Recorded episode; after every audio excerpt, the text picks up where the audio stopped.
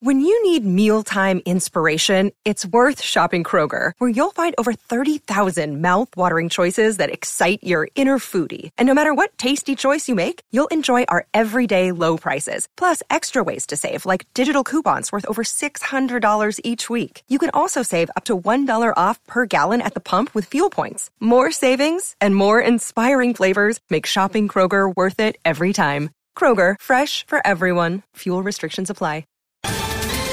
Ohio, ready for some quick mental health facts? Let's go.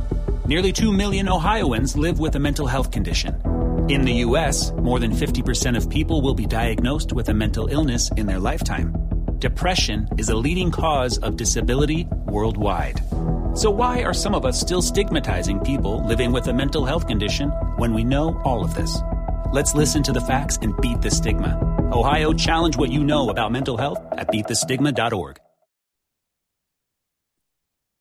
Hello, welcome to a Friday edition of the Managing Madrid podcast. We are here for the very first preview episode of the 2023-2024 season after a very depressing day yesterday behind us regarding Thibaut Courtois' injury. If you're looking for our thoughts on that, that's already done. We put it, we filed it away yesterday over on patreon.com slash managing Madrid. We did over one hour of discussion on Courtois' injury uh, also potential replacements, ranking the best signings, and a lot more, including what the Mbappe news from Le Parisien actually meant for the transfer saga and whether it actually meant anything or not. So that's all over on patreon.com slash managing Madrid.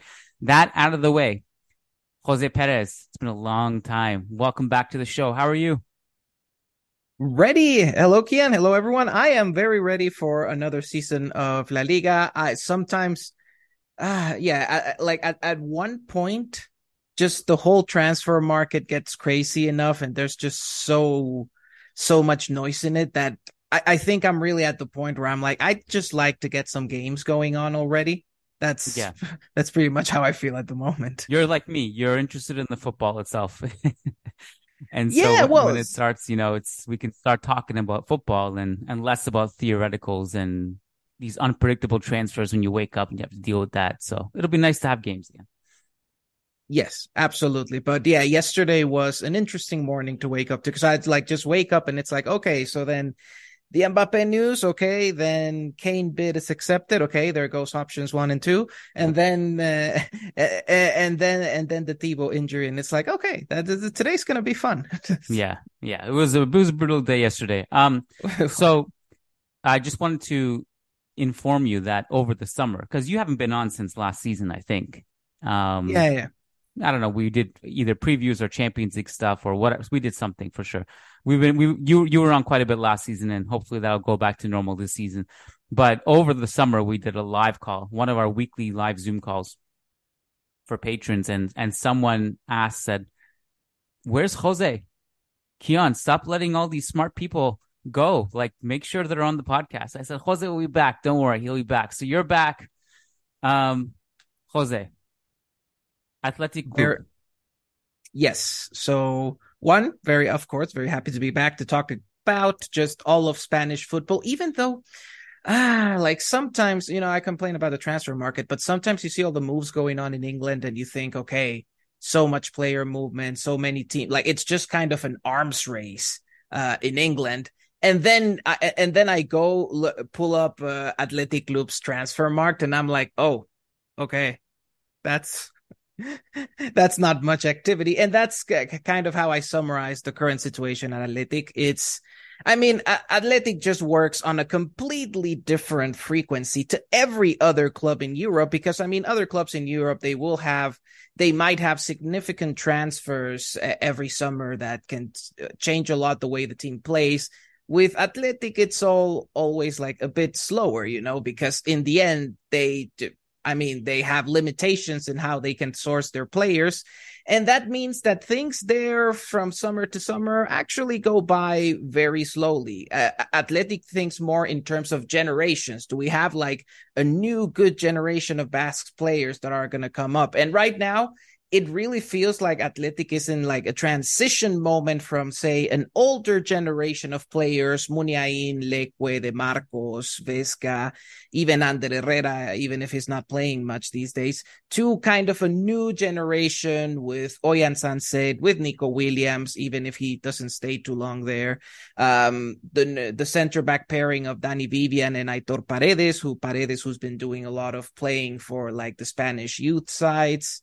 Um, so it's more it's more that slow transition over time to a new generation. But other than that, like Athletic just has mostly the same prob uh, the same pros and cons that they've had in the last couple years. I mean, the main thing is that right now I, I found it very interesting because I was listening to Spanish radio and one of the journalists was asking like an athletic journalist, like, who's the leader now at, at Athletic? And he's like, he, and he's kind of like, I don't know. And that's mm. the main thing. After Inigo left, Inigo Martinez was the leader. So Inigo leaves. Who's the leader now at Athletic? that's a bit hard to tell. And I think that's the main difference between Athletic last year and Athletic this year. Well, you mentioned the transfers in Spain. I mean, obviously, Athletic is a unique case because we all know how they they operate. You know, signing Basque players and only Basque players. So their transfer, in, in some ways, it's better. It's easier decision making. No decision making fatigue in the Athletic transfer world. You know, they just kind of know who they can sign and who they can't sign. They don't have to overthink it that much. Um, but this is it's not just athletic. You know, if you go across La Liga, there's not that much movement. You know, there's obviously nope. transfers happening here and there, like every year. But this is with England. I I legitimately will forget like which transfer yeah. was made. I'll forget like this player was on that team, for example. But in, in Spain, I can kind of keep track of, you know, oh, okay, Isco went to Betis. Okay, got it, noted. You know, there's not a long list of, of things happening in Spain. It's kind of just the the nature of the the market right now. But that's for a different day. So you mentioned Inigo leaving, um, and Athletic, and and and and, and I don't know. Like I'm, I'm more interested to ask you about like what is different about them this year, and you kind of already answered it because Athletic is kind of athletic. They're not going to have huge overhauls from season to season. Uh, you mentioned Inigo obviously leaving, so there goes one center back pairing. Yeray Alvarez is injured. And that's something that Matt wrote about on managingmadrid.com. So they're going to have a makeshift center back duo tomorrow. Yes. Young one a bit. And this is going to be a point that we'll make later. Like it's a weaker because I mean, there's no Inigo and Yeray Alvarez this time. It's Dani Vivian and Paredes, and that's weaker than usual. I saw them play against uh, Manchester United because against Manchester United, I think Valverde played what will be the 11 uh, against Ma- against Madrid, and yeah, they look a bit like it's a. It seemed a bit easy to slip behind that athletic defensive line and that is not something you get to say very like we we say very often before so it looked uh, yeah it, it looked a bit easier then as far as signings i think um the main things is that Imanol, uh, uh, well, they have two major-ish returns from loan. Uh, Asier Villalibre, the, the striker with like the giant with the giant beard, is returning from Alaves. Imanol Garcia was at Eibar. Uh, he's a left back. They're coming back from loans in the second division, and I think they're going to have a they're going to have a, ro- a significant role in the squad this season. Um, then I think the biggest incoming though is that Inigo Galarreta ca- came in on a free transfer. He did uh, he played a lot of minutes in Mallorca's midfield last season and I think he's going to have a big role this season uh, at Athletic. So like the double pivot in previous years was maybe something like Mikel Vesga and Dani Garcia. Dani Garcia is getting a bit old and in some ways he was never really the organizer, the midfield organizer that Athletic needed. So I think this season they're going to try a lot with Galarreta to see if he can become that midfield organizer. So I would say, as far as the new incomings and, and what things could look different this season, Galarreta might be one of the biggest factors in midfield. So, Athletic last season, pretty much average in goals scored and goals against, but they underperformed dramatically their goals, expected goals against, and their expected goals. So they got a little bit unlucky in that regard, but it's also more to me than labeling it as luck. I mean, this is the story with Athletic for a while now that they just don't have someone to yep. put the chances away clinically. Last year, they relied on Williams. I mean, both of them, and and also Sancet contributed with ten. Yes. So you have the really good creators like the Muniains, but how much does that change this year? Is that the same story for them? It will be, and that's the main issue. It will be the same story for them. I, I mean, Asier Villalibre comes back as a striker, but he's not exactly a guy who's expected to give you more than five to ten goals. So, uh, it's like that's the thing. Like Athletic, uh, the main missing thing for Athletic for again, I talk about uh, Athletic going from generation to generation. The main thing that's been missing in this new generation for Athletic, well, is the striker. That's that's really the missing piece. I mean, Iñaki Williams, there was always the dream of him becoming that striker, but unfortunately, he's not the killer. He's not a killer. His finishing issues are infamous at this point, and it didn't get quite uh, he's obviously aware of the issue. He's trying to fix it. It's not quite there yet. So i think at this point it's quite it's safe to assume that he's never going to be that killer that athletic needs. And it's going to be hard for him to be that player who can deliver consistently 15 to 20 goals every see every league season. Athletic doesn't have that profile. And i think it's one of the biggest obstacles in the team performing better and getting to european spots Again, it's not going to change this year. They don't have that profile yet. Villalibre is going to give some squad depth, but it's not going to be, it's not going to move the needle for them in the forward line. So it's still going to depend on, say, Sancet and the Williams brothers putting away the chances efficiently this season, which, yeah, we'll see about that. So, in order to speak about key matchup, something that we normally do on these preview podcasts, I think we need to shift over to Real Madrid and decipher what our formation is and what our lineup is. So the theme last season was Vinicius versus right back, key matchup. Uh, that may be the case for the next 10 years or so on this podcast. I'm not sure, but how do you see Real Madrid lining up based on what you've seen through preseason and also what Carlo Ancelotti has been saying and how the squad is constructed, currently constructed?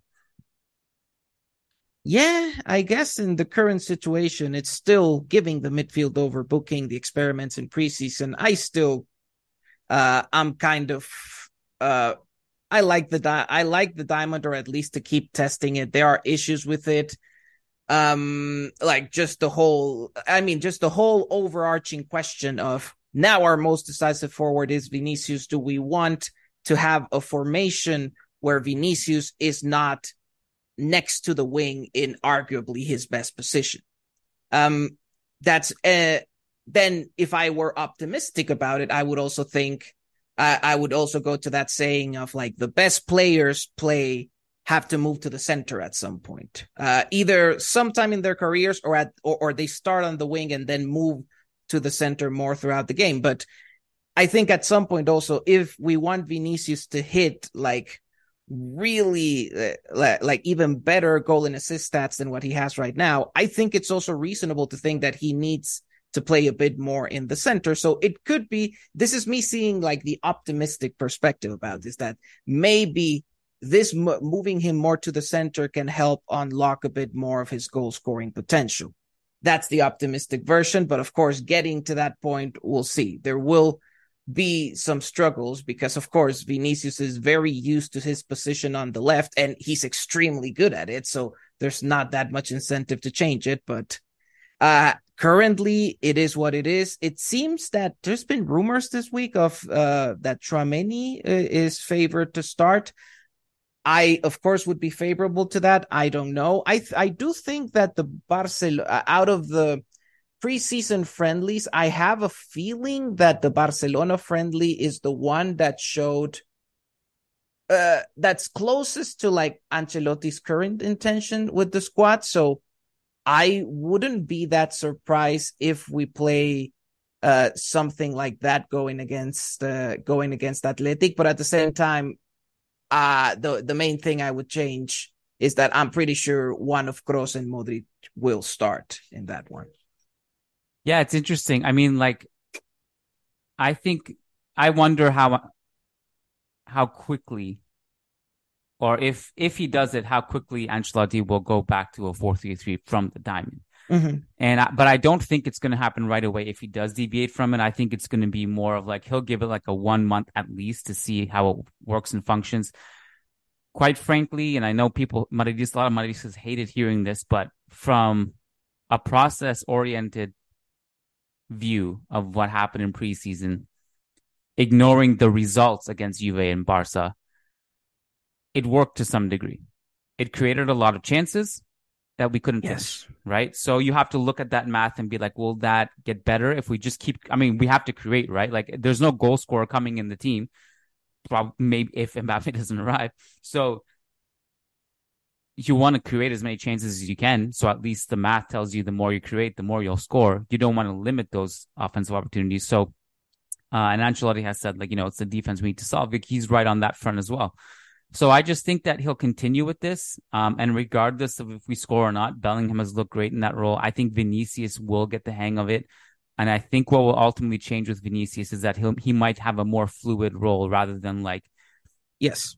You know, with his back to goal as a striker, etc. You know, kind of shift in and out of the left, drive through the middle, carry the ball. I think he's dangerous in those positions. Um, so I think we we think that the diamond is going to be what's rolled out tomorrow. And the way I like, and we can go based on this lineup to to talk about our key matchups, Jose. I think it's going to be Courtois, Carvajal, Militao, Alaba. Courtois? Oh my god. uh, I completely just like it's, It's not it's, it hasn't it hasn't sat in my brain yet. It hasn't it's not reality yet. It's devastating. All right. It's not. Lunin Lunin Carvajal. Uh I'm just sad now. Lunin Carvajal. Militao, Alaba, Fran Garcia, Tchouameni, Camavinga, Kroos, Bellingham, Vinicius, Rodrygo is how I think it's gonna be, which means Joselu on the bench, Modric on the bench, Fede Valverde on the bench. I think is what's gonna happen. Can't guarantee it, but I can't guarantee it, but it does make sense to me. Again, I've just been hearing rumors about Tchouameni starting. I feel like Camavinga and Bellingham are at this point are nailed on starters almost. I agree. Like I I find it difficult for them to be benched. And then if you're gonna play one of Kroos and Modric, you play Kroos. One, because structurally he's the most important midfielder still in this team. And two, because it's just nicer to have Modric as the option to come in the second half and have an impact. Like Kroos doesn't do uh Kroos doesn't have that kind of impact if he comes in as a substitute. So it's just better to have uh Modric in the bullet chamber like that. So Well, I think to I- add to that, Jose, like Kroos also his progressive passing, uh, I think complements the rest of the midfielders that we have. And Yes. also Modric is a good option in any game state to bring in off the bench, whether you need some creativity or you need someone to cover ground and control. Like I think he just works in any situation essentially. Yes. And but yeah, so the lineup you put out, like I, I was thinking about it because of course the main thing that we don't know is how the midfield will shape up, but that's kind of how I see it. Like I'm hearing Tchouameni will start. I think Bellingham and Camavinga are nailed on starters, and I think Kroos makes more sense to start than Modric. So I think that's gonna be the the diamond for this time. Right. So which that leads us to key matchups. To the matchups, yes. So Yeah. reviewing a bit what Atle- Athletics expected 11 will be. So I am working under the assumption that the 11 that they use uh, against Manchester in their last friendly against Manchester United will be the 11 that they will use this time around, uh, which would be Unai Simon at goal. Uh, the center backs, again, Yeray Alvarez is injured. So uh, Dani Vivian and Aitor Paredes are going to be starting. Again, both of them young center backs, promising, but it's not the same kind of roughness you will find uh, uh, compared to Inigo and to Yeray. So it's a softer center back pairing this time around. And then the full backs are likely going to be Oscar de Marcos on one side, uh, Lekue on the on the other on the left side because Yuri Berchiche is is injured at the moment. So De Marcos and Lekue as the fullbacks. Midfield, a double pivot of Mikel Vesga and new signing Galarreta. Uh, and then Oihan Sancet be, being kind of the 10, uh, uh, being the 10. And then the forward line, Iñaki Williams as the striker, Nico Williams on the right. And this is, I think, the main doubt I have whether Berenguer will start on the left or Muniain. Muniain is the one who started against Manchester United, so I'm betting on him, but I think that's the one where we could see a change. Fun matchups that I see uh, given Athletic starting lineup. First of all, it'll be a fun test for Fran Garcia to have to face Nico Williams. So that's going to be, that's one of the ones I'm most excited about because we actually get like a decent, le- like a good level test for Fran Garcia and his and his defensive skills because he's going to have to go against one of the more dangerous uh, one-on-one players in the league. So I want to see how how this one turns out. Uh, then if Berenguer plays on the left instead of Muniain, uh, the only concern I have is he is very aggressive at going into the box. Can he go in behind Carvajal uh, and get into and get into the box? So Carvajal has to be careful about tracking those runs if Berenguer starts. If Muniain starts, then he's gonna be he's not gonna be that aggressive. It's gonna be more of a playmaker. I think it's a bit of an easier challenge for Carvajal in that case. The other thing that I find interesting is whoever our six is in the diamond, likely Tchouameni, is going to have to do some tracking of Sancet. Sancet is, I mean, he's the typical 10 kind of player, lots of mobility in between the lines, trying to run away from the defensive midfielder to find a space to receive the ball comfortably. So, um, the six, likely Tchouameni, is going to have to do some tracking there and just be on the lookout and not let him receive the ball comfortably. And again, the last matchup that calls my attention is, of course, Rodrygo and Vinicius as our strikers against that young athletic duo, because on paper, they should have the advantage. I think they haven't looked that well, like in terms of defending the space behind them. There is potential to go in behind them. So that's what I'm seeing at the moment in terms of matchups. Um, look like speaking this preview into existence and going over like it gives me optimism. Um you know and of course like just should be favored uh, against almost any team in the world but in in this case we kind of know like San Mames is not easy. They have the 12th man and it's athletic and uh we'll see how how that shakes out. But I mean, th- this would really set the tone on how the season goes. And I, I don't mean to simplify it and, and talk in cliches, but you know, it's really important to to start strong and be consistent throughout the league. So hopefully a, a W and an impressive W. If I'm athletic, um, or even if I'm Real Madrid for that matter, I would like I think Muniain is just a better player to Berenguer. So I I don't really see why. But, like he's just more more talented. I mean, you know what I mean? Like he's a better creator, he's a better passer. But Berenguer obviously just uh, has a different style of profile that maybe might suit the game plan tomorrow. I don't know. Um, are we going to see Raul Garcia cameo tomorrow? Hope not, but uh, it can always. You see, now he's less threat. Like, uh, yeah. uh, like before, uh, he's at this point what thirty seven or something like that. So of course he's not the same kind of. Yeah he's not the same kind of physical threat he was before, even like in in the last year. So it's like okay, it's not that scary anymore. Because before, before every time Raúl Garcia is uh, just like I, I, can just imagine like like one of those like uh, wrestling memes. Someone comes into like spectacular entrance into the ring. Oh God, here we go again yeah. with this guy. Good um, player, but uh, I was always scared of of our player's yes. health when he entered. Fortunately, it's not the case anymore because, of course, physically he's not at the same as the same at the same place he he was. Uh, you know, it's really funny. There was Osasuna signing like a younger, like a young Raúl Garcia, like another guy named Raúl Garcia, and I just see the signing and it's like, what happened here? And it's like, I don't want. I still have like the Raúl Garcia trauma it's okay. There's only like two transfers to keep track of in mm-hmm. Spain, so you'll you'll get used to the two Raul Garcias at Osasuna pretty quick. Yes. um. All right. Well, is there anything else, Jose, before we wrap it up here?